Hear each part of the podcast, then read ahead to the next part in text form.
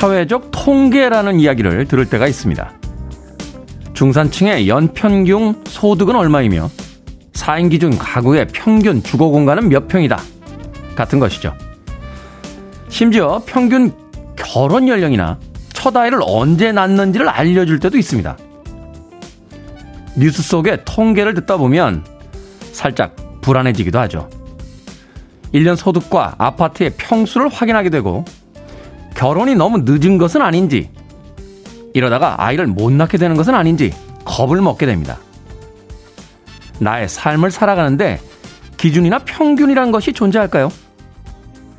왠지 누군가에게 너는 이렇게 살아야 한다 라는 꾸중을 듣는 것 같아 기분이 좋지만은 않습니다. D-209일째 김태훈의 프리웨이 시작합니다. 빌보드 kid의 아침 선택 김태훈의 프리웨이 저는 클 태 자 쓰는 테디 김태훈입니다. 오늘 첫 번째 곡은 스티브 윈우드의 Higher Love 들려드렸습니다. 영국 출신의 아티스트죠. 보컬이자 keyboardist고 어, progressive rock에서 재즈까지 다양한 음악을 선보였던 아티스트였습니다. 스티브 윈우드 Higher Love 자 오늘 입춘이라고 해요. 3744님 테디 입춘 아침입니다. 김태현의 프리웨이와 함께 힘차게 하루 시작해 봅니다. 라고 하셨고요. 강경민님, 오늘 입춘이라던데 영하의 날씨입니다. 개구리야, 아직 나오지 마렴, 춥단다. 라고 개구리 걱정해 주셨습니다.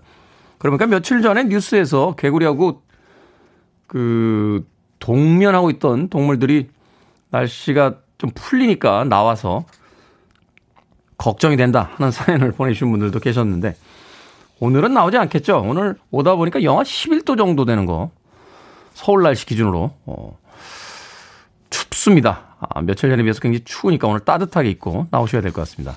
정경환님, 이불 밖의 상황 어떻습니까? 테디. 네, 이불 밖, 아, 리포터, 어, 테디 김태훈이 전합니다. 오늘 춥습니다. 네. 백준현 씨, 아침 출근길 눈이 온 지역이 있으니까 안전 운행하세요. 라고 하셨습니다. 앞서도 교통정보에서도 잠깐 이야기 들었는데, 오늘은 출근길보다 퇴근길이 더 걱정이라고 합니다. 퇴근 시간에 맞춰서 폭설이 네, 내일 새벽까지 올 수 있다라고 하니까 아, 눈 정보 좀 다시 한번 쳐다보시고 퇴근 조금 일찍 하시고 집에 일찍 가시는 게 어떨까 하는 생각이 듭니다. 백준현님 아침 출근길 눈이 온 지역이 있으니 안전운행 하세요. 보내주셨습니다. 어떤 지역일까요? 서울은 아직 눈이 온 것 같지는 않은데 어떤 지역인지 좀 궁금합니다. 이외에도 신한기님, 김태수님, 백준현님, 유희태님, 박경원님, 곽정윤님, 황지훈님, 이은희님 모두 아침 굿모닝 인사 전해주셨습니다. 고맙습니다. 자, 청취자분들의 참여 기다립니다. 문자번호 샵 1061, 짧은 문자 50원, 긴 문자는 100원, 콩은 무료입니다. 여러분은 지금 KBS 2라디오 김태원의 프리웨이 함께하고 계십니다. KBS 2라디오 yeah, 김태원의 프리웨이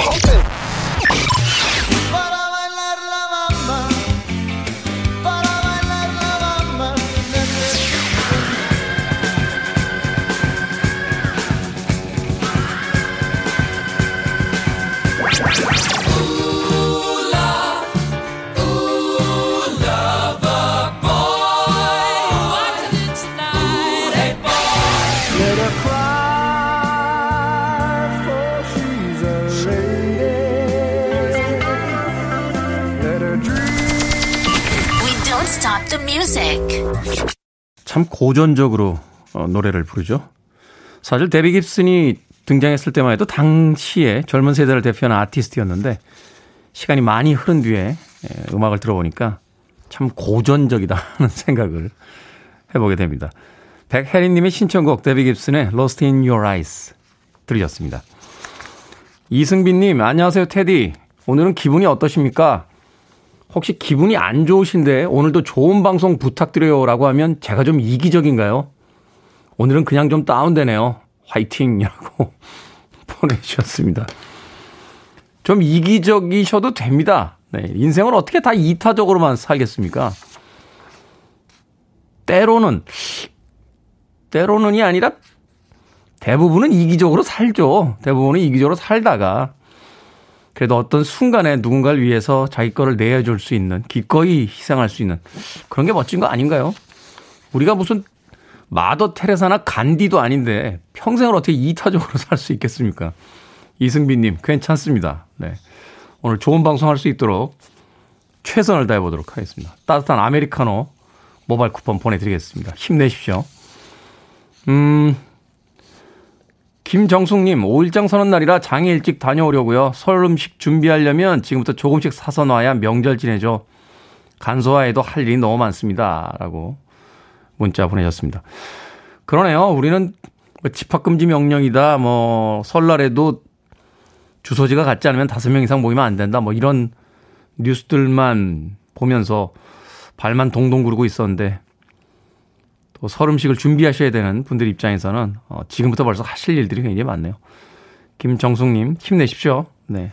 역시 따뜻한 아메리카노 모바일 쿠폰 보내드리겠습니다. 유수홍님께서요, 아침 준비하며 들어요. 아침 굶으면 큰일 나는 줄 아는 가족들 대단합니다. 한 끼 정도는 간단히 먹으면 좋으련만, 어휴라고 하셨습니다. 저희 어머니가 하시는 이야기 같네요. 저희 아버지가 그러세요. 평생을 어떻게 밥 세 끼를 다 먹니? 이러면서. 특히나 저희 아버지는 그 바깥의 음식을 잘 안 드세요. 어, 가족들끼리 제가 어린 시절에 기억을 해보면 이렇게 갈비나 뭐 부페 같은 이렇게 음식 먹으러 외식할 때 있잖아요. 진짜 이렇게 팔짱 끼고 계세요. 남들 다 밥 먹고 있는데 다 먹었냐? 가자. 그래서 집에 오셔서 밥 차려라 하시는 제 어머님이 정말 너무너무 힘들어 하셨습니다. 유수홍님, 제가 그 마음이 이해가 갑니다. 제가요, 치킨 한 마리 보내드릴게요. 어, 치킨 한 마리 모바일 쿠폰으로 치킨 한 마리 시키신 다음에 아침에 가족들 아침밥 주시고 나서 식탁에서 혼자 드세요. 혼자. 엄마 그거 뭐야? 그럼 니들은 밥 먹어라. 나는 치킨 먹겠다. 하고서는 유수홍님. 그래도 가족들이 엄마의 안에 감사한 마음 가지고 있을 겁니다. 힘내십시오. 자, 5815님, 안녕하세요, 테디. 주식 시작한 지 얼마 안 된 주식 새내기입니다. 예전에 테디가 그러셨잖아요. 주식 사는 순간 반토막 난다고. 그래서 고등어라는 별명이 생겼다고. 지금 저는 고등어냐 갈치냐 그 기로에 서 있습니다. 다 오르길래 샀더니 갑자기 제가 산 것만 쭉쭉 내려가요. 아침밥으로 조기구이를 해줬는데 생선 냄새도 맡기 싫습니다. 오늘 저녁엔 소주 한 잔 해야겠습니다. 라고 하셨습니다. 주식으로 돈 버는 방법 알려드릴까요? 오를 때까지 기다리면 돼요. 예, 오를 때까지. 주식 전문가들이 그 이야기 하더군요. 떨어졌다고 섣불리 팔지 마라. 아, 오를 때까지 기다리면 된다. 인디안 기우제도 있잖아요. 예, 비가 올 때까지 기우제를 하면 결국 비가 온다라고 했으니까. 5815님, 힘내시길 바라겠습니다. 5815님에게 뭘 보내드릴까요? 예. 오래 사셔야 되죠. 예, 주식 오를 때까지 버티셔야 되니까 비타민 음료 보내드리도록 하겠습니다. 건강 유지하시면서 주식 오를 때까지 끝까지 버티시길 바라겠습니다. 자, 유튜브로 행복한 일상님께서 신청하셨습니다. Taco입니다. Puttin' On the Ritz.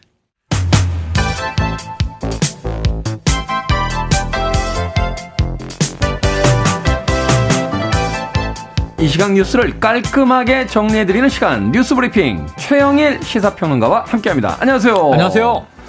자, 일촌 맺기 파도 타기 한때 국민 SNS였던 싸이월드 서비스가 재개된다 하는 뉴스가 있습니다. 네. 테디도 있으셨죠? 있었죠. 미니홈피. 있었죠. 그때 보통 이 자기를 상징하는 노래를 하나 딱 걸어놓고 그렇죠. 네. 평소에는 듣지 않는데 남들은 나를 이 노래처럼 멋있게 봐줬으면 좋겠다. 이런 노래 이렇게. 네. 주로 뭐 이제 되게 멋있는 재즈 같은 거 걸어놓고. 옛날 바하도 한번 썼던 적이 있어요. 네네. 네. 요즘에 뭐 부캐 이런 게 이제 유행이잖아요. 네. 자신의 이제 sub 캐릭터 같은 거. 근데 정말 자기가 되고 싶은 자기를 미니 홈피에 이제 꾸며서 미니미라 그러죠.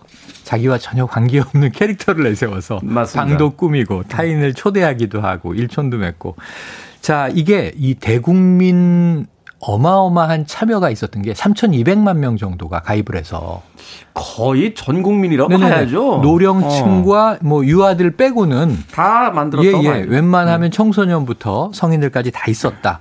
그래서 2004년에 제가 40 다 돼서 박사과정에 들어가서 이 우리나라의 공동체 사회 연결망 연구를 싸이월드 데이터를 가지고 했던 기억이 아. 나요. 그럼 굉장히 잘 맞았어요. 네. 싸이월드는 왜 힘들어졌을까요? 이 컴퓨터 중심에서 그냥 모바일 중심으로 이동해 갔잖아요. 네. 모바일로 바뀌는데 네. 스마트폰이 이제 미국에서 아이폰이 2007년에 나오고 우리나라인 2009년에 들어오는데 이 모바일로의 급전환에 적응하지 못했죠. 그랬다면 제가 보기에는 페이스북이나 트윗보다 훨씬 더 먼저 SNS를 국내에서 시작했는데 안타까운 건 이제 PC 기반의 네트워크였다. 그렇죠. 예. 자, 이게 지금 접속 안 된다라는 신고들이 많아서 망했다. 이미 문 닫았다. 이거 기사 많이 나왔어요. 그렇죠. 그러면 살릴 방법이 없느냐?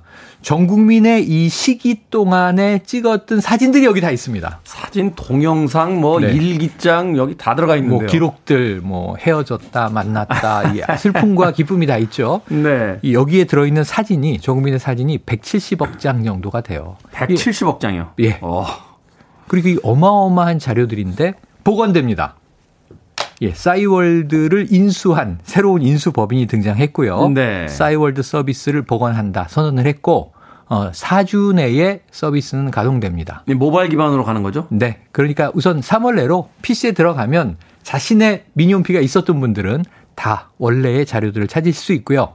이것을 모바일 서비스로 전환해서 모바일 시대에 맞게 새로운 싸이월드를 선보이겠다. 야심찬 계획인데.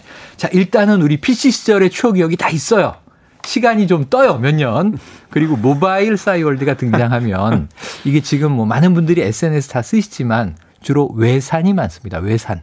3대. 트위터, 페이스북, 인스타, 네. 인스타그램, 유튜브 당연히 이제 구글 거고요. 드디어 토종 SNS가 다시 한번 부흥할 수 있을까? 기대가 되는 뉴스입니다. 네, 우리들의 추억, 10여 년 전에 담겨졌던 추억이 타임 캡슐처럼 이제 열리게 될 텐데. 아, 그렇죠, 그렇죠. 네, 어떤 기억들이 남겨져 있을지 어, 궁금해지기도 여기서 합니다. 여기서 참고는 열리지 않기를 원하는 소수의 분도 있다. 아픈 이야기들이 많이 담긴 분들도 계시기 때문에 잘 네. 한번 과거를 돌이켜 보시고 접속하세요. 알겠습니다. 자, 조두순 부부가 한 달에 120만 원씩 복지 수당을 받게 됐다는 소식. 네, 여기에 대해서 찬반이 많습니다. 국민청원이 올라왔습니다. 그런데 행정기관에서는 신청이 들어왔고 검토했는데 이거를 거절할 사유가 없으면 줘야 되는 것이에요. 예를 들면은 이제 기초생활 이 급여가 있죠. 네. 기초생활 수급자예요. 네. 왜냐하면은 노부부인데 연령대로 보거나 생활 수준으로 보면 이 뾰족한 직업이 없단 말이에요. 조두순이 60, 네. 만 65세가 넘었고 그 아내가 이제 65세 미치긴 한데 맞습니다. 이제 생활 기반이 없는 거죠. 예. 그리고 이제 하나는 이제 생활 기초 급여고 여기에 추가해서 새로 신청한 게 뭐냐면 기초 노령 연금인데 이거는 뭐 전 국민 65세 이상에게는 다 주는 겁니다. 조두순이 만 68세 출소해서 해당이 되는 거죠. 그러니까 역시 또 행정관청에서는 이건 거부할 이유가 없다. 할 수 없이 줘야 한다. 그럼 이제 매월 이제 20만 원에서 30만 원 따박따박 나가는 거고요. 여기에 또 복지수당이 있습니다. 뭐 장애가 있거나 이제 여러 가지 생활에 불편함이 있는 분들은 복지수당이 지급이 되는데 이것도 받는 거예요. 그래서 총 합의 한 월 120만 원 정도가 됩니다. 이것을 이제 조두순 부부가 2인 가구가 수령을 해서 지금 생활하고 있는 것인데 이게 타당하냐 아니냐 대부분 국민들은 공분이 많아요. 공분이 네. 많은데 그렇다고 또 이게 형평성 차원에서는 안 줄 수 있는 근거도 없다. 왜냐하면 이제 굉장한 흉악범이고 국민들은 이 12년형 용납하지 않아요. 그런데 어쨌든 법원이 형량을 결정해 버렸고 만기 출소한 거예요. 여기에 대해서 그럼 어떤 방법이 있겠는가? 처음에 출소할 때의 우려는 재범의 걱정, 안산 시민들의 이 불안감을 어떻게 해소할 수 있겠는가? 24시간 이제 감시하기로 하지 않았습니까? 그 다음은 이제 국가에서 주게 되는 이러한 이제 기초생활 수급의 문제와 복지수당, 기초노령연금을 조두순이 받는 것이 가당한가? 이런 논란이 커지고 있습니다. 아, 이 이야기는 좀 더 논의를 해봐야 될 것 같네요. 네. 미국 코로나19 백신 접종이 지금 진행이 되고 있습니다. 근데 백신 사냥꾼 이게 뭡니까? 백신 헌터. 백신 헌터. 야, 이게 일리가 있어요. 잘 들어보세요. 영화에나 나올 얘기인데 백신이 막 미국 전역에 보급이 돼서 막 지금 주사를 놓고 있어요. 네. 미국인의 아직 10%도 못 맞았어요. 근데 조금씩 이제 미국은 떨어지고 있습니다. 그래도 뭐 하루 10만 명 이상 나오고 있습니다. 그런데 이 백신이 유통기한이 있어요. 그렇죠. 종류마다 다 달라요. 뭐 앞으로 얀센이나 노바백스 이런 게 좀 길어요. 근데 파이자나 모더나는 이게 짧은 데다가 또 지금 이 cold chain 파이자 영하 70도, 모더나 영하 20도 여기서 해동되면 거의 빠른 시간 내에 접종하지 않으면 이건 폐기 처분됩니다. 네. 폐기되는 물량이 적지 않게 나오는 거예요. 그렇겠네요. 네, 지역마다. 어, 현장에서의 어, 떤 우리 그 지역의 접종자는 왜 이렇게 맞으러 안 와? 해동시켜 놨는데 예약한 사람이 노쇼하게 되고 그럼 이건 어차피 폐기되는 건데 병원 앞에 장사진을 치고 대기하는 사람들이 있는데 우선 접종 대상자가 아니에요. 지금 맞을 수가 없어요. 근데 어차피 버릴 백신 나에게 놔주시오. 그러고 줄 서 있는 거예요. 어, 일리가 있네요. 의료진 입장에서는 아이고 이걸 버리느니 한 명이라도 맞추는 게 낫겠다. 놔주는 겁니다. 이게 뭐랑 비슷하냐면 homeless 노숙자들이 편의점이나 뭐 맥도날드 같은 이제 패스트푸드점 앞에 있다가 유통기한 지나서 버리는 음식 폐기해야 되잖아요. 네. 먹거리들은 버리는 음식을 받아다가 먹는 거예요. 예를 좀 고급스럽게도 할 수 있지 않습니까? 항공권 waiting하는 거 아닙니까? 아 거의 비슷하네요. 네. 아 죄송합니다. 예약자들 안 나타나면 네. 탈수 있는. 제가 좀 homeless가 더 가까워서 이쪽은 항공권, 저는 홈리스. 아닙니다. 아, 사례의 양극화네요. 네, 자 그런데 어쨌든 이 백신 헌터라고 부르는 거예요. 네. 그래서 젊은층이 많아요. 그런데 나는 백신을 좀 빨리 맞고 싶다. 음. 백신 맞고 파티할래. 음. 뭐 이런 이제 SNS 글도 많은데 어디에 가면 폐기되는 백신이 있다더라. SNS로 공유해서 아. 그 해당 병원으로 달려가는 겁니다. 근데 아, 이 백신 사냥꾼. 지금 백신 사냥꾼은 그나마 낫고 중국은 가짜 백신이 등장해서 식염수 놔줬다며 식염수를 백신 병 같이 꾸민 것에 넣어서 엄청난 가격에 백신은 맞고 싶은데 접종 순위는 밀리는 사람들에게 막 놔주고 수출 계획까지 세웠다고 하니까 참 이 백신 이 여러 가지 천태만상이 펼쳐지고 있습니다. 어제 누가 그러더군요. 수돗물 아닌 게 어디냐. 아, 그런 얘기도. 자, 오늘의 시사 엉뚱 퀴즈 네. 어떤 문제입니까? 자, 추억의 싸이월드가 이달 중으로 다시 돌아온다는 소식을 전해드렸습니다. 오늘의 시사 엉뚱 퀴즈. 이 당시로 돌아가 보면요. 싸이월드 상의 가상 화폐로 통했던 이것은 주로 아바타를 꾸미고 음원을 구매하는데 많이 쓰였죠. 가을 산행에서 쉽게 만날 수도 있고 겨울철에는 이 묵으로도 쑤어서 먹는 이것은 무엇일까요? 1번 도토리, 2번 햄토리, 3번 미나리, 4번 용가리 되겠습니다. 자, 정답하시는 분들은 지금 보내주시면 되겠습니다. 재미는 오답 포함해서 총 10분에게 불고기 버거 세트 보내드리겠습니다. 가을 산행에서 쉽게 만날 수 있고 겨울철에는 묵으로도 많이 쏘 먹는 이것은 무엇일까요? 1번 도토리, 2번 햄토리, 3번 미나리, 4번 용가리 되겠습니다. 문자번호 샵 1061, 짧은 문자 50원, 긴 문자 100원, 콩은 무료입니다. 뉴스 브리핑, 오늘도 최영일 시사평론가와 함께했습니다. 고맙습니다. 고맙습니다. 자, 이은희님의 신청곡으로 갑니다. 좀 달려볼까요? 레드 제플린, Immigrant Song.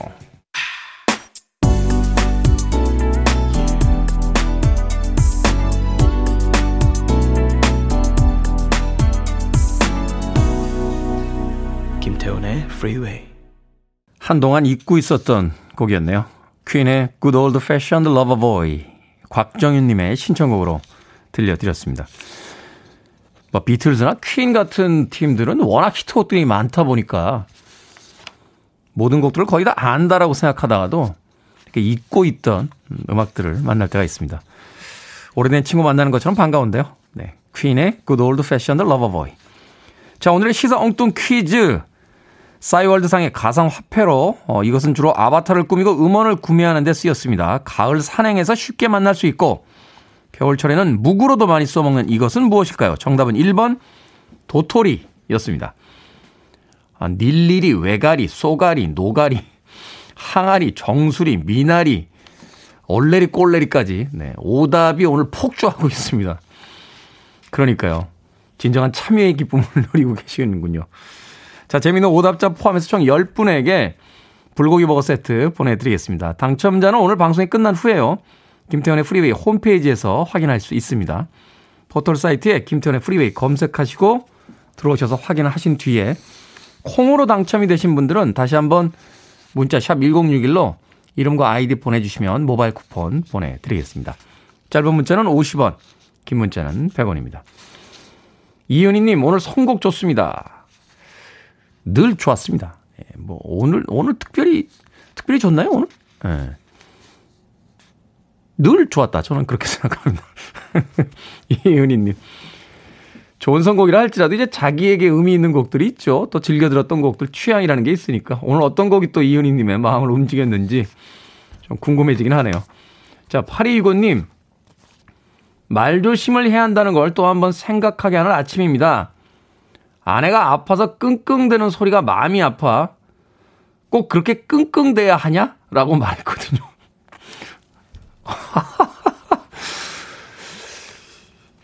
지금 저 스튜디오 바깥에 있는, 네, 여성 스탭들은 말할 것도 없고, 우리 남성 스탭들이 동시에 지금 고개를 푹 숙였습니다. 이게 대형 사고란 얘기죠.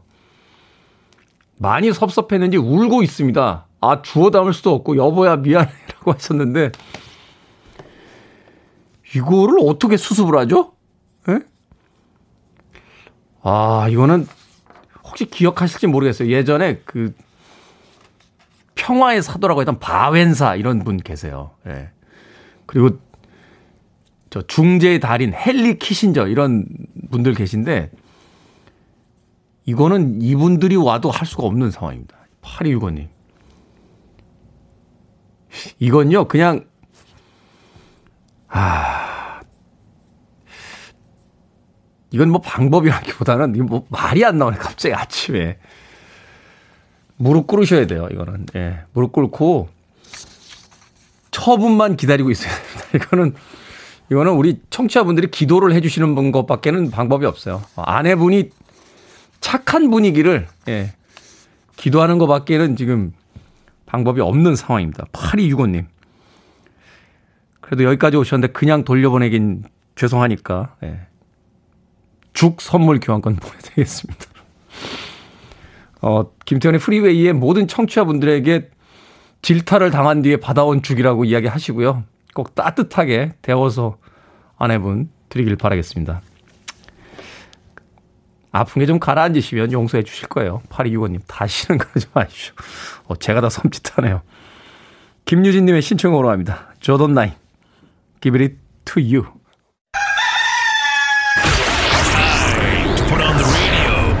김태훈의 프리웨이. 둘, 셋, 넷, 하나, 둘, 셋, 하나, 둘, 셋, 넷. 앞에 조교 시범 보고 유격 체조 숙달하겠습니다. 알겠습니까?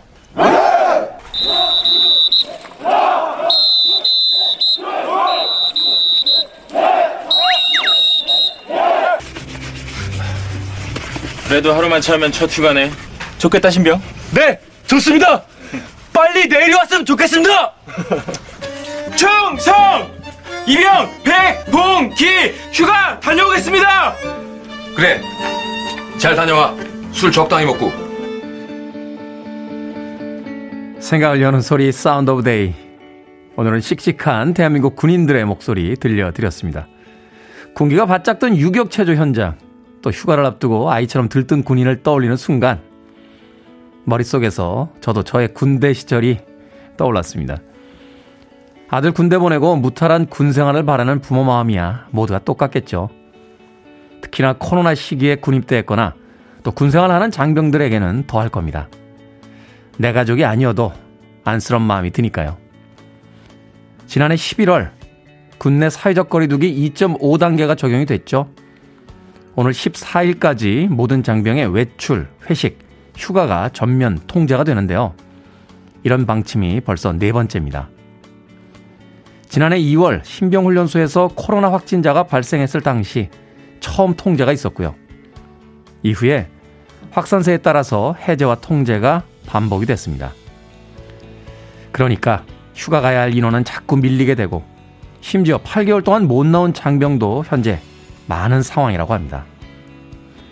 사실 민간인이 집에만 있는 것과 군대에서 못 나오는 건 비교할 바가 아니죠. 그래서 장병들의 고충을 덜어주고자 휴가를 일부 허용하기로 했답니다. 지난 1일 코로나 백신 운송 모의 훈련에 국방부도 참여를 했다고 하는데요. 우리 장병들 폭설에 제설 작업하랴, 코로나 백신 운송하랴 애쓰고 있습니다. 군대 간 아들이 있건 그렇지 않건 모두들 우리 군인 아저씨들에게 힘내라고 응원의 한마디 해줬으면 좋겠습니다. 군 생활 쉽지 않습니다.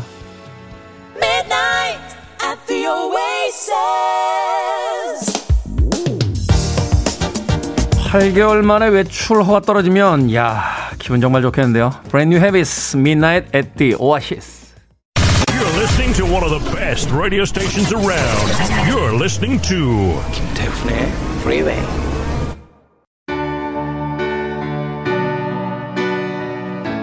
빌보드 키드의 아침 선택 KBS 2라디오 김태현의 프리웨이 함께하고 계십니다. 자, 1부 끝곡입니다. Pretenders I'll Stand By You 잠시 후 2부에서 뵙겠습니다.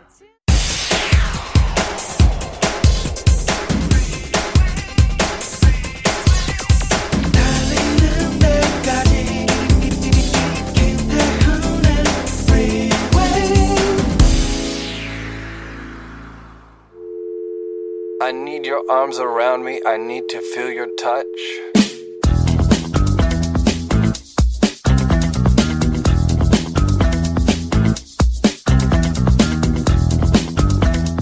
신년맞이 땡마트 고객 감사 이벤트.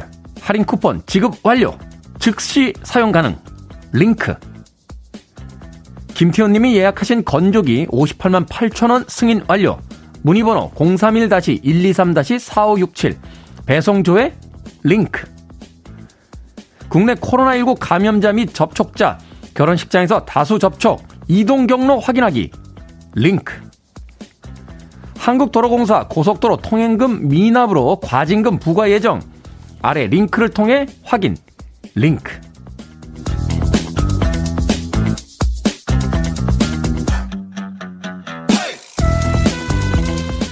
뭐든 읽어주는 남자 오늘 읽어드린 글은요 다양하고 지능적인 스미식 문자 유형이었습니다 사실 이 중에는 우리 스텝의 어머님이 받은 문자도 있습니다 시킨 적도 없는 물건이 결제됐다길래 아이고야, 우리 딸이 설 선물을 보냈구나. 하고 내심 설레셨답니다. 반가운 마음에 연락이 온 번호에 전화를 걸어보니까 결제가 잘못됐으니 카드 번호를 알려달라. 결제 취소를 해드리겠다. 하면서 개인정보를 유도했다는데요. 설 명절을 앞두고 버린 신종 스미싱 문자였던 거죠. 몇 가지 당부를 좀 드리자면요. 링크가 따라오는 문자는 절대 클릭하지 마시고요. 조금이라도 의심이 가는 문자가 온다면 관련된 지인이 있으면 문의를 해보시고 또 해당 업체의 공식 전화번호로 자세한 문의를 다시 한번 하셔야 합니다. 각종 결제 및 배송 문자, 할인 쿠폰 및 상품권 문자, 또 코로나 시국을 반영한 확진자 동선 문자, 마스크 구매 유도 문자까지 이 나날이 잔꾀가 늘어가는 스미싱 문자 각별히 조심들 하시고요. 무엇보다 이것만 기억해도 되겠습니다. 관공서에서는 절대로 개인정보를 요구하는 법이 없고요. 세상에는 절대로 공짜가 없다는 것. 블루스웨드의 Hooked on a Feeling 들으셨습니다. 자, 이 곡으로 김태훈의 프리웨이 2부 시작했습니다. 앞서 일상의 재발견, 우리의 하루를 꼼꼼하게 들여다보는 시간이었죠. 뭐든 읽어주는 남자. 신종 스미식 문자에 대한 이야기 들려드렸습니다. 경험들이 있으신 것 같아요. 박봉기님, 저는 해외에서 카드 결제 1,580만원 승인. 그나마 잔고에서 1,000원 부족해서 승인이 거절됐습니다. 하늘이 도왔습니다. 아, 그래요? 희망이 있어요님. 온라인 쇼핑몰에서 50만원 결제되었다고 어제 받았네요. 공짜 없다는 말 정말 공감합니다. 김호기님, 시골에 계신 부모님한테도 꼭 말씀드릴게요. 오늘도 잘 듣고 있습니다. 라고 보내주셨습니다. 저는 링크를 눌러본 적은 없는 것 같아요. 예. 얼마 전에 그건 있었습니다. 그, 페북 친구인데, 그, 메신저가 왔더라고요. 그 무심코 눌렀어요. 예. 그리고 나서 아직까지 별 일은 없습니다. 저 모르는 사이에 뭔가 벌어지고 있는 건가요? 그리고 나서 그 페북 친구가 다시 메신저를 보내서 해킹 당했다고 어, 누르지 마시라고라고 했는데 이분들이 워낙 여러 군데 깔아놓으셔서 그런지 제가 누른 링크에는 아직 뭔가 결제됐다거나 이런 건 없는데 메신저에서 뭐가 결제될 일은 없잖아요. 그죠? 개인정보를 뭐 제가 입력한 건 아니니까. 아무튼 이 스미싱 피해 조심들 하셔야 될 것 같습니다. 내 호기심을 꼭 끌게 만들어요. 말하자면 뭐 이렇게 연예인 무슨 기사 같은 거 이렇게 보내서 링크 걸어주는 경우도 있고요. 아니면 이제 관공서에서 무슨 벌금 나왔대더라. 뭐 택배 물류회사 창고에 뭐 물건이 와 있는데 지금 받으셔야 된다거나 뭐 공짜 쿠폰 도착했다. 되게 이런 거 아닙니까? 그죠? 그러니까요. 예. 예전에 범죄의 재구성인가요? 그 영화의 마지막 장면에 그런 이야기 나와요. 네. 우리가 누굴 속이는 게 아니야. 사람들은 자기 욕심에 속아. 라고 하면서 영화의 마지막에 등장했던 이야기가 아, 떠오릅니다. 자, 명절 앞두고 스미싱 문자 많이 이, 발송이 되고 있다고 하니까 각별하게 주의하시길 바라겠습니다.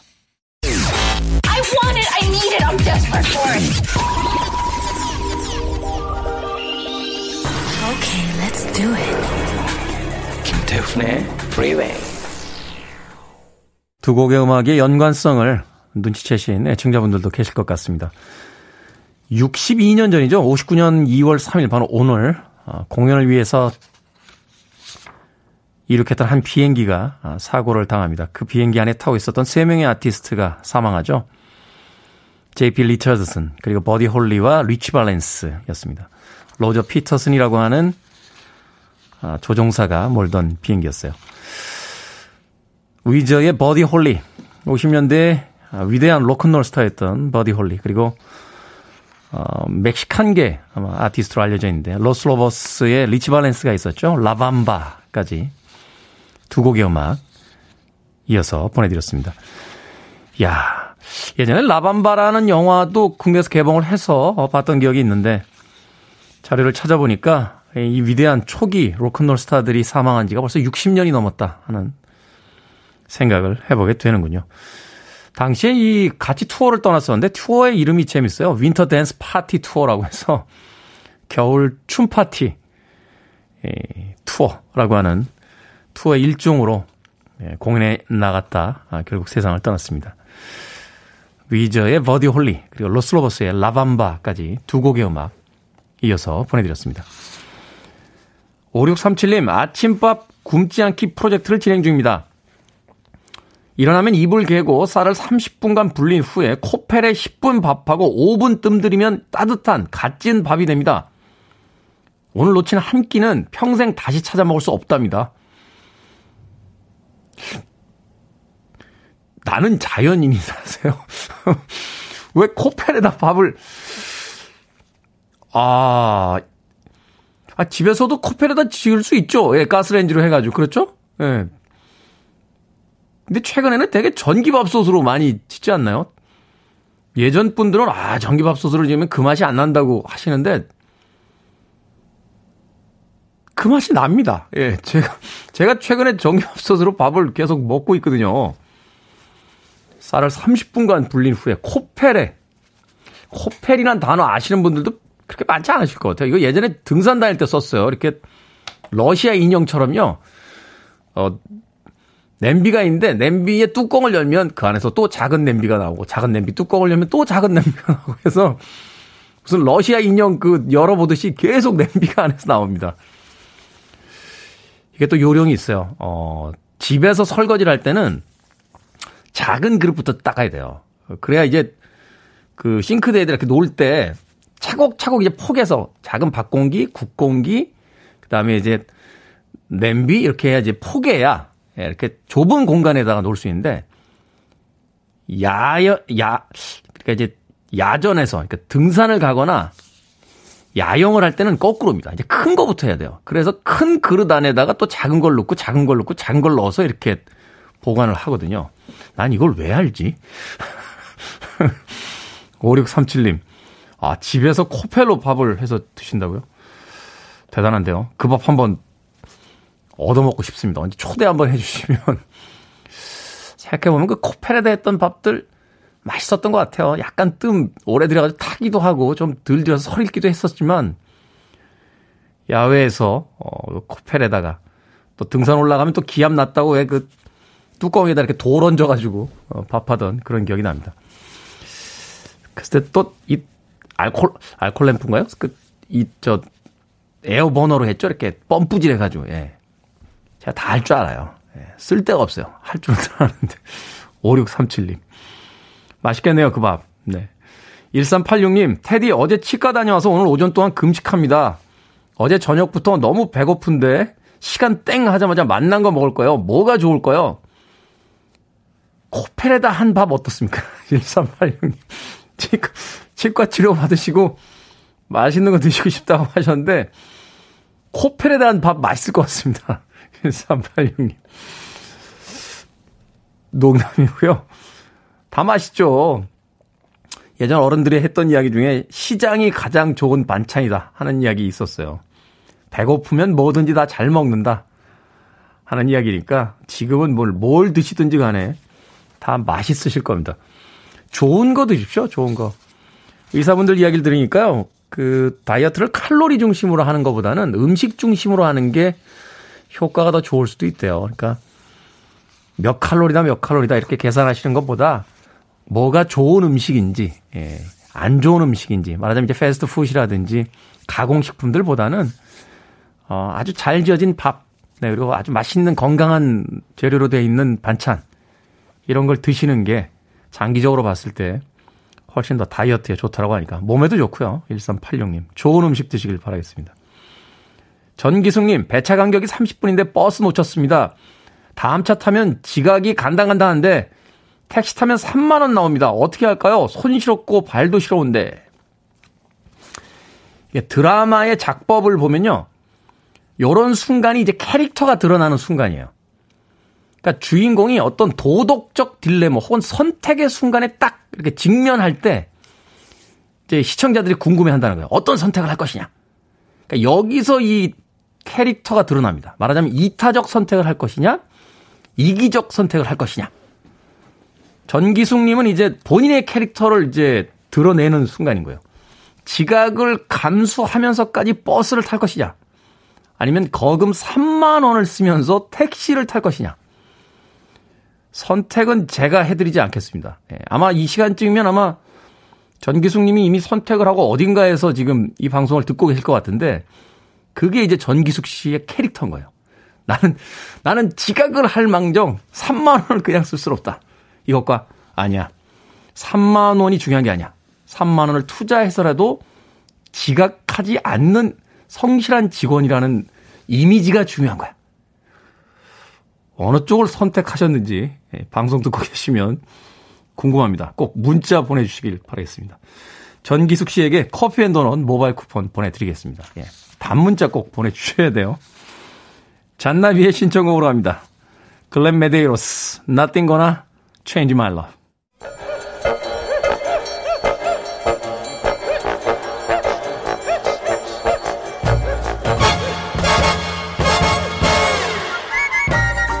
성실한 직원 전기숙 씨는 결국 3만 원을 내고 택시를 타셨답니다. 점심은 컵라면 먹는다는 소식이 들어왔습니다. 자, 온라인 세상 속 천철살인 해학과 위트가 돋보이는 댓글들을 골라봅니다. 댓글로 본 세상.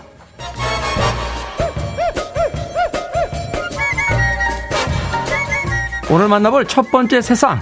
혹시 도전이라고 들어보셨습니까? 도둑 도자에 번개 전자. 아파트의 같은 공영 건물 주차장에서 전기를 훔쳐 쓰는 전기차 이용자를 일컬어 도전이라고 부른다는데요. 근데 이렇게 야금야금 도전하시면 그 전기세는 누가 내죠? 입주민들 관리비로 나오는 거 아닙니까? 여기에 달린 댓글들입니다. 다 가진다님. 아니, 차는 타고 싶고 돈은 쓰긴 싫고 비싼 차 몰면서 전기세 몇천 원 없으세요? 스타님, 어머, 어떻게 충전할지 계획도 안 세우고 차부터 뽑으신 거예요? 그러니까요. 남의 아파트 공영 건물에 들어가서 왜 자기 차 충전을 하는 걸까요? 몇 년 전 일본에서요, 스포츠카 푸어라는 표현이 있었습니다. 전 재산을 차에다 쓰고 차에서 먹고 자고 하는 사람들 이야기였는데, 이제 우리도 그런 시대가 온 거예요.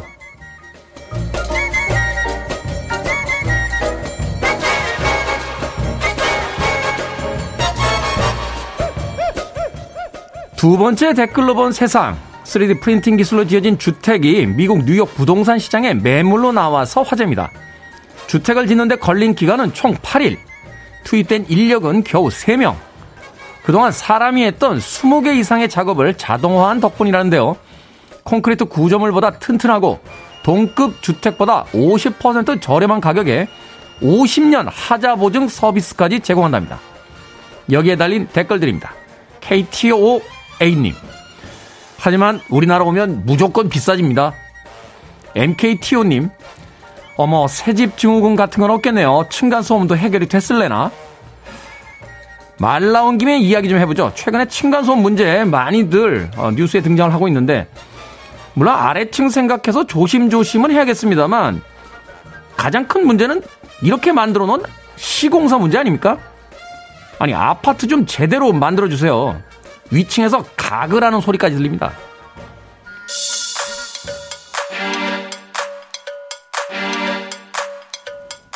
이재경님의 신청곡으로 합니다. 크리스탈 워터스 100% Pure Love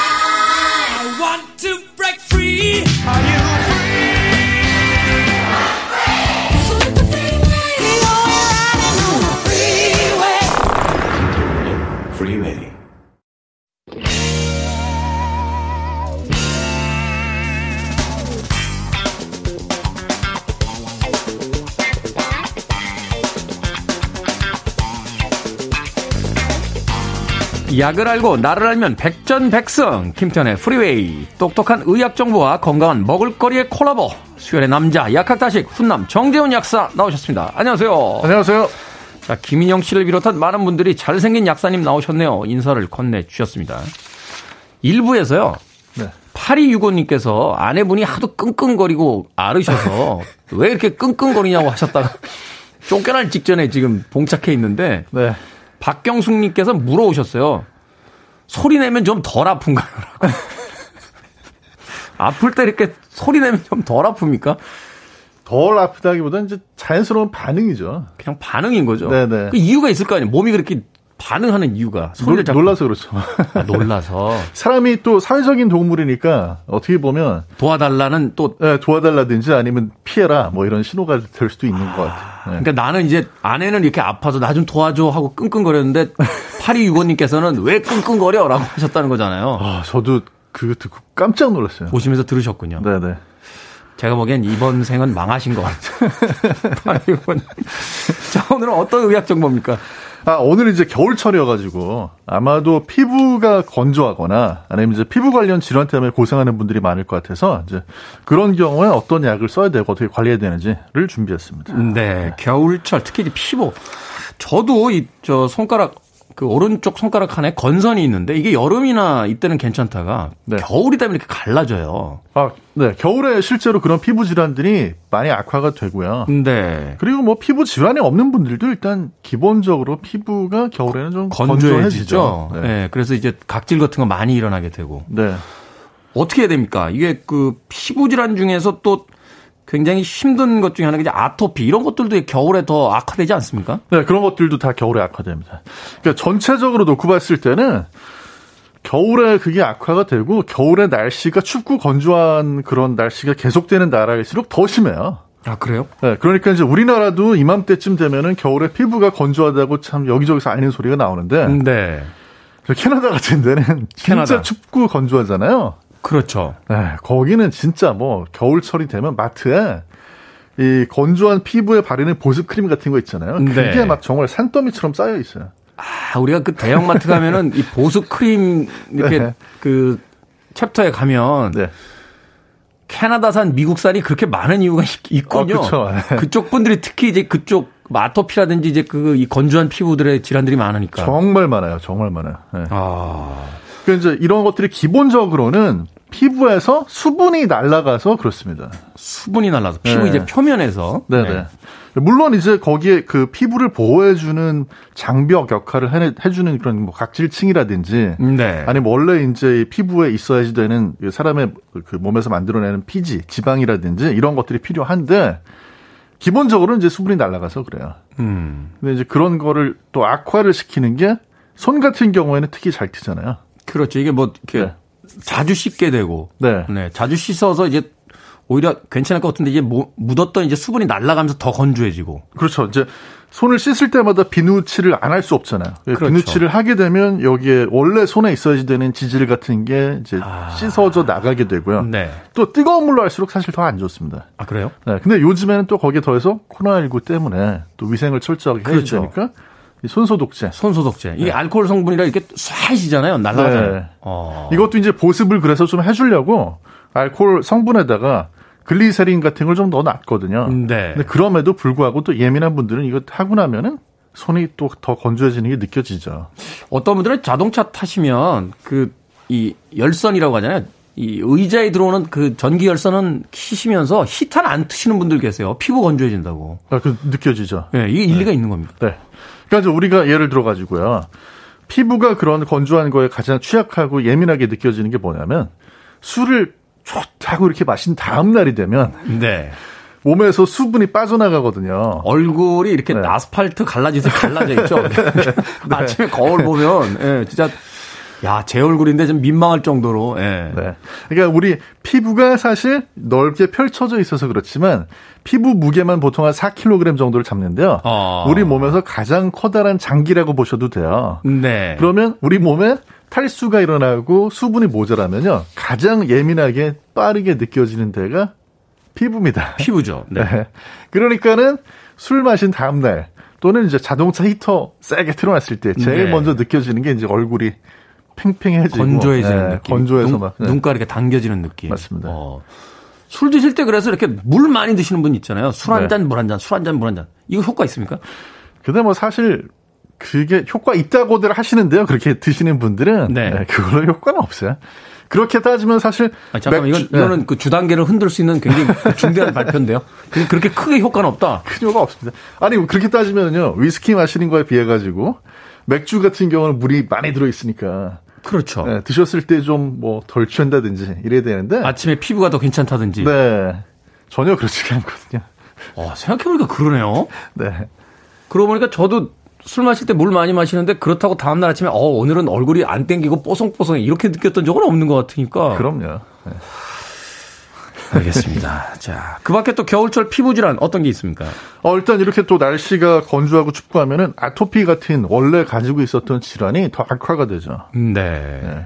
이럴 때는 어떻게 해야 돼요? 이게 그 뭐 쓰는 이제 또 약들이 있을 텐데 아토피 참 이게 난치병이라고 해서 곤혹스러운 병 중에 하나잖아요. 네, 이게 이제 아토피성 피부염이거든요. 그래서 아토피 피부염이라는 거는 뭐 알레르기, 비염, 알레르기, 천식 이거하고 3대 알레르기 질환입니다. 그래서 유전적인 그런 요소도 분명히 있는데 네. 어 이제 이런 분들은 뭐 조금만 간지러운 거를 유발하는 그런 물질이 집에 있거나 해도 다른 사람보다 훨씬 더 많이 간지럽고 면역 반응이 아. 잘못돼가지고 네. 자꾸 또 긁게 돼요. 그럼 긁으면은 상처도 나고 피부가 막 더 두꺼워지고 이제 악순환이 되는 거죠. 그래서 아토피는 이 방법, 관리하는 방법이 크게 봤을 땐 두 가지입니다. 요게 좋아졌다가 나빠졌다 하거든요. 네. 나빠질 때는 스테로이드 크림이나 연고를 발라주셔야 되고. 그거는 이제 처방전이 있어야 되죠. 그렇죠. 네네. 경우에 따라 처방전이 있어야 되고, 이제 가벼운 거는 없어도 될 때가 있는데, 그 이제 좋아졌을 때는 보습 크림으로 관리해 주시고. 아, 좋아졌을 때는 네. 어, 저도 사실 이 그 올 겨울에는 이 좀 건선 치료를 하려고 그 약국에 갔더니 약간 스테로이드가 조금 들어 있는 그 연골 주시더라고요. 네. 그걸 발한한 달 두 달 바르니까 좀 나아지는 것 같은데 좀 나아지면 이제 보습 크림을 많이 발라 줘라. 네. 아. 그건 이제 굉장히 가벼운 건선이죠. 아, 그런가요? 네. 건선 같은 경우는 이게 정도가 심하면요. 보통 스테로이드 중에서도 센 걸 쓰는 편이에요. 아. 그러니까 이제 스테로이드 중에서도 건선에 쓰는 거는 조금 센 거다 이렇게 생각하시면 될 것 같습니다. 그렇군요. 네. 날씨에 따라 심해지는 피부 질환 또 어떤 게 있습니까? 아. 전체적으로 증상. 봤을 때는 네. 뭐 저기 대부분의 피부 질환이 날씨가 추워지면은 안 좋아질 수밖에 없긴 한데요. 그래서 어, 기상청에서도 또 피부 질환 관행 지수라는 것도 막 내놓고 그렇습니다. 아, 그래요? 네. 요거는 이제 1년 365일 이게 발표가 되는데요. 왜냐하면 기상 조건에 따라 가지고 피부 질환이 더 안 좋아지거든요. 안 좋아지니까. 네. 아, 이게 그리고 또 단순하게 날씨가 차다 이것뿐만이 아니라 그걸 또 해결하기 위해서 실내에 들어오면 또 히터 돌리고 또 더 건조해지고 네. 뭐 생활 습관에 또 음주하게 되면 또 그걸로도 또 수분을 잃게 되고 이제 여러 가지 어떤 복합적인 것들이 겨울철에 몰려 있겠군요. 그렇죠. 알겠습니다. 음악 한 곡 듣고 와서 여러분들의 궁금증들 또 해결해 드리도록 하겠습니다. 커트니 러브가 이끌었던 팀이죠. 홀입니다. Celebrity Skin. 경쾌한 락 음악이었죠. 홀의 유명인의 피부 Celebrity Skin 들이었습니다. 자, 빌보드 키드의 아침 선택 KBS 2라디오 김태훈의 프리웨이 약학다식 정재훈 약사와 함께하고 있습니다. 박경숙 씨께서요. 샤워를 뜨거운 물로 하면 건조해지나요? 라고 하셨습니다. 네, 더 건조해지죠. 그러니까 이제 샤워도 그렇고요. 또 아니, 손을 씻... 아니 잠깐만 네. 추워도 건조해지고 뜨거운 물로 샤워해도 건조해. 어쩌란 말입니까? 네? 그 샤워는 미지근한 물로 해주시는 게 좋고 미지근한 물. 네. 또 샤워 시간도 한 3분에서 5분 정도로 하시는 거를 권장을 하고요. 너무 오래 있지 마라. 네. 그리고 이제 어, 샤워 마치고 나서는 3분 안에 이 로션을 발라주는 거를 빨리, 보통 빨리. 권장을 합니다. 네. 근데 겨울철에 사실 샤워 따뜻한 물 밑에 있다가 나오기 쉽지 않고 영원히 거기 머물고 싶을 때가 있는데. 네. Good luck이라고 아이디 쓰셨는데 때를 미는 게 좋은가요? 라고 하셨습니다. 때 미는 거는 뭐 사실 여러 가지 말이 있는데 각질층을 너무 제거해 주는 거는요 피부 장벽이 또 손상이 되니까 그건 좋지는 않을 수도 있어요. 네. 개굴 개굴 청개구리님 스테로이드 이제 부작용 심하지 않나요?라고 하셨는데 약국에서 파는 이제 연고제 이야기하시는 것 같아요. 네. 어 물론 부작용이 있을 수 있는데요. 음. 근데 이제 바르는 스테로이드 같은 경우에는 사용을 하는 부위가 어디냐에 따라 가지고 좀 다릅니다. 그러니까 이제 스테로이드를 바르는 연고나 크림일 때 건선이 심한 분들은요 경우에 따라서는 정말 막 한 반 통씩을 막 온몸에 발라야 될 수도 있어요. 음, 네. 굉장히 괴로운데 그런 경우에는 이제 체내로도 흡수가 될 수 있으니까 문제가 될 수 있는데 너무 많이 바르면 그렇죠.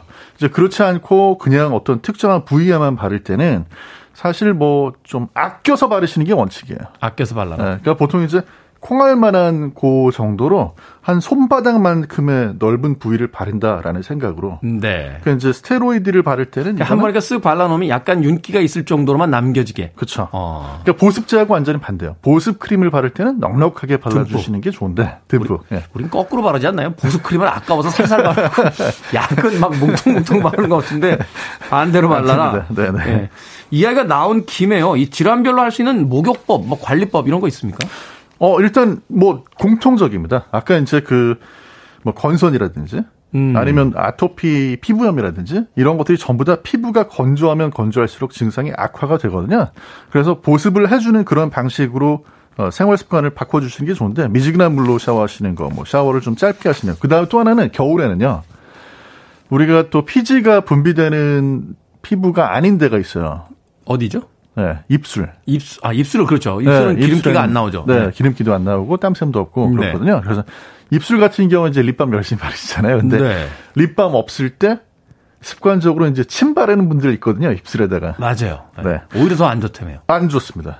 그러니까 그런 식으로 침을 바르게 되면 오히려 그쪽에 피부가 손상이 돼요. 아. 그렇군요. 네, 그래서 오히려 이제 피부 장벽이 더 약화가 되기 때문에 옛날에 그래서 이렇게 입술 부르트면 뽀뽀하고 왔냐? 아, 물어봤더니 그, 그런 그런 거군요. 어, 아닌가요? 네, 네. 오히려 아마 키스를 하면은 좋아질 것 같은데요. 피부끼리 접촉을 하니까. 노 코멘트 하겠습니다. 네. 자, 바르는 것도 이제 연고 종류가 있고 크림 종류 있잖아요. 네네. 네. 어떤 차이가 있는 겁니까? 어, 보통 이제 연고라는 거는 더 기름지다고 생각하시면 되고요. 네. 그 다음에 이제 그 유중수형이라고 그러거든요. 그 다음에 크림 같은 경우에는 이건 어, 물이 더 많고 그 안에 기름이 들어있는 그러니까 조금 더 이렇게 잘 지워지고 씻어도 음. 잘 이렇게 저 세척이 되고 그런 느낌이거든요. 발랐을 때 느낌은 크림이 더 좋죠. 촉촉하고. 촉촉하고. 네. 그런데 이제 피부 건조가 심한 이런 분들 있잖아요. 네. 그분들은 연고를 바르시는 게 더 나으세요. 음. 네, 연고 자체가 이제 유성이다 보니까 아무래도 피부를 이제 그 물이 빠져나가는 걸 막아주는 그런 장병 역할을 더 해주거든요. 네. 네. 아, 연고와 크림도 또 어떤 증상에 따라서 사실은 이제 약사분들에게 좀 여쭤보면 어떤 쪽을 이제 또 선택을 해줄 테니까 그쪽을 또 하는 게 낫다. 하나만 덧붙이면 겔 같은 경우에는 오히려 이제 거기에 알코올 같은 게 들어가가지고 피부가 좀 더 건조하게 되는 경우도 있습니다. 아, 네. 그렇군요. 여기, 어, 아날로그님께서요, 약사님 급해요. 남편 얼굴에 검은 점이 점점 딱딱해져 가는데 나쁜 건 아닌지 걱정이 됩니다. 라고. 예, 이건 뭐 그냥 점일 수도 있을 것 같은데 일단 병원을 가셔야죠. 네. 그렇죠. 지금 그럼 사진까지 보내주셨는데 이게 네네. 네. 저희 모니터 해상도가 낮아가지고 뭐 육안으로 그, 봤을 땐잘 네. 모르겠습니다. 이런 것들은 어. 이제 정확한 진단은 피부과 가셔가지고 또는 음. 가정의학과 가셔가지고 진단을 받으시는 게 네, 맞습니다. 자, 8243님께서는 급질문이요. 저희 집 아들이 겨울에는 냉알러지가 있어요. 응급 처방 부탁드립니다. 냉알러지라는 것도 있습니까? 그러니까 온도 변화에 민감하게 날씨가 너무 춥거나 날씨가 너무 이제 뭐 따뜻해지거나 그런 거에 따라 가지고 빨개지고 간지러워지고 뭐 두드러기 나고 하는 그런 경우가 있거든요. 네. 근데 사실 뭐 딱히 거기에 쓸 수 있는 응급 처방이 있는 건 아니고 그런 분들 같은 경우는 일단 온도 변화가 너무 크지 않도록 이게 네. 이제 온도가 갑자기 막 추워졌다 더워졌다 하지 않게. 네네. 아. 그런 것들을 좀 주의를 해 주셔야죠. 그렇게 되면 또 피부가 또 이게 스트레스를 받는군요. 갑작스러운 변화들이 오게 네. 되니까. 아, 알겠습니다. 안정옥님. 저희 남편은 피부가 가려워서 살짝만 긁으면 피부가 불길에 툭툭 튀어 올라옵니다. 이거 왜 그런 걸까요? 라고. 이것도 이제 비슷한데요. 음. 긁어주면 이제 원래 거기에 염증성 물질이라든지 히스타민 같은 그런 그 간지러움을 유발하는 것들이 있기 때문에 일시적으로만 시원하지 더 악화가 됩니다. 그래서 네. 긁지 마시고 이런 때는 차라리 보습 크림이나 경우에 따라서는 이제 뭐 스테로이드라든지 아니면 간지러움을 완화시켜줄 약이 들어있는 크림이나 연고를 좀 발라주시는 게 낫습니다. 뭐 우리 어릴 때부터 알던 거지만 건드려서 더 좋을 건 없다. 약을 아, 그 발라주는 진짜로 악순환이 됩니다. 네. 네, 더 좋다라고 이야기를 해주셨습니다. 마지막으로 항상 이런 거 물어봐야 됩니다. 정재훈 약사는 겨울에 어떻게 보냅니까? 저요? 네. 뭐 특별히 이 피부를 위해서 본인만 하, 시는 방법이 있다. 저는 피부가 건조하고요. 피부 건조에 도움이 되는 먹을 수 있는 건 하나도 없습니다. 그래서 제 경우에도 네. 어, 눈에 보이는 데마다 핸드크림을 놔두고 네. 손 씻고 나면 바로 발라주는 걸 원칙으로 하는 게 그냥 습관입니다. 약사에게도 비법은 없다고 합니다. 예, 저도 사실은 입술이 잘 터서 겨울이 되면 이게 립밤을 한 다섯 개 정도 사가지고요. 네. 차에도 놓고 집에도 놓고 뭐 주머니에 놓고 이렇게 가지고 다니다 잊어버릴 수 있기 때문에 늘 곁에다 두고 바르는데. 그 최고입니다. 자주 발라주고 자주 이제 그 크림을 좀 촉촉하게 만들어주는 게 가장 좋은 것 같습니다. 네. 자, 약학다식 수요일의 훈남 정재훈 약사와 겨울철 피부 질환에 대해서 알아봤습니다. 고맙습니다. 감사합니다.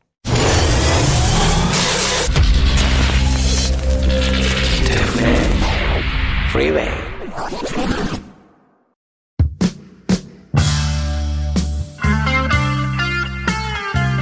KBS 2라디오 김태훈의 프리웨이 D-209일째 이제 방송 마칠 시간입니다.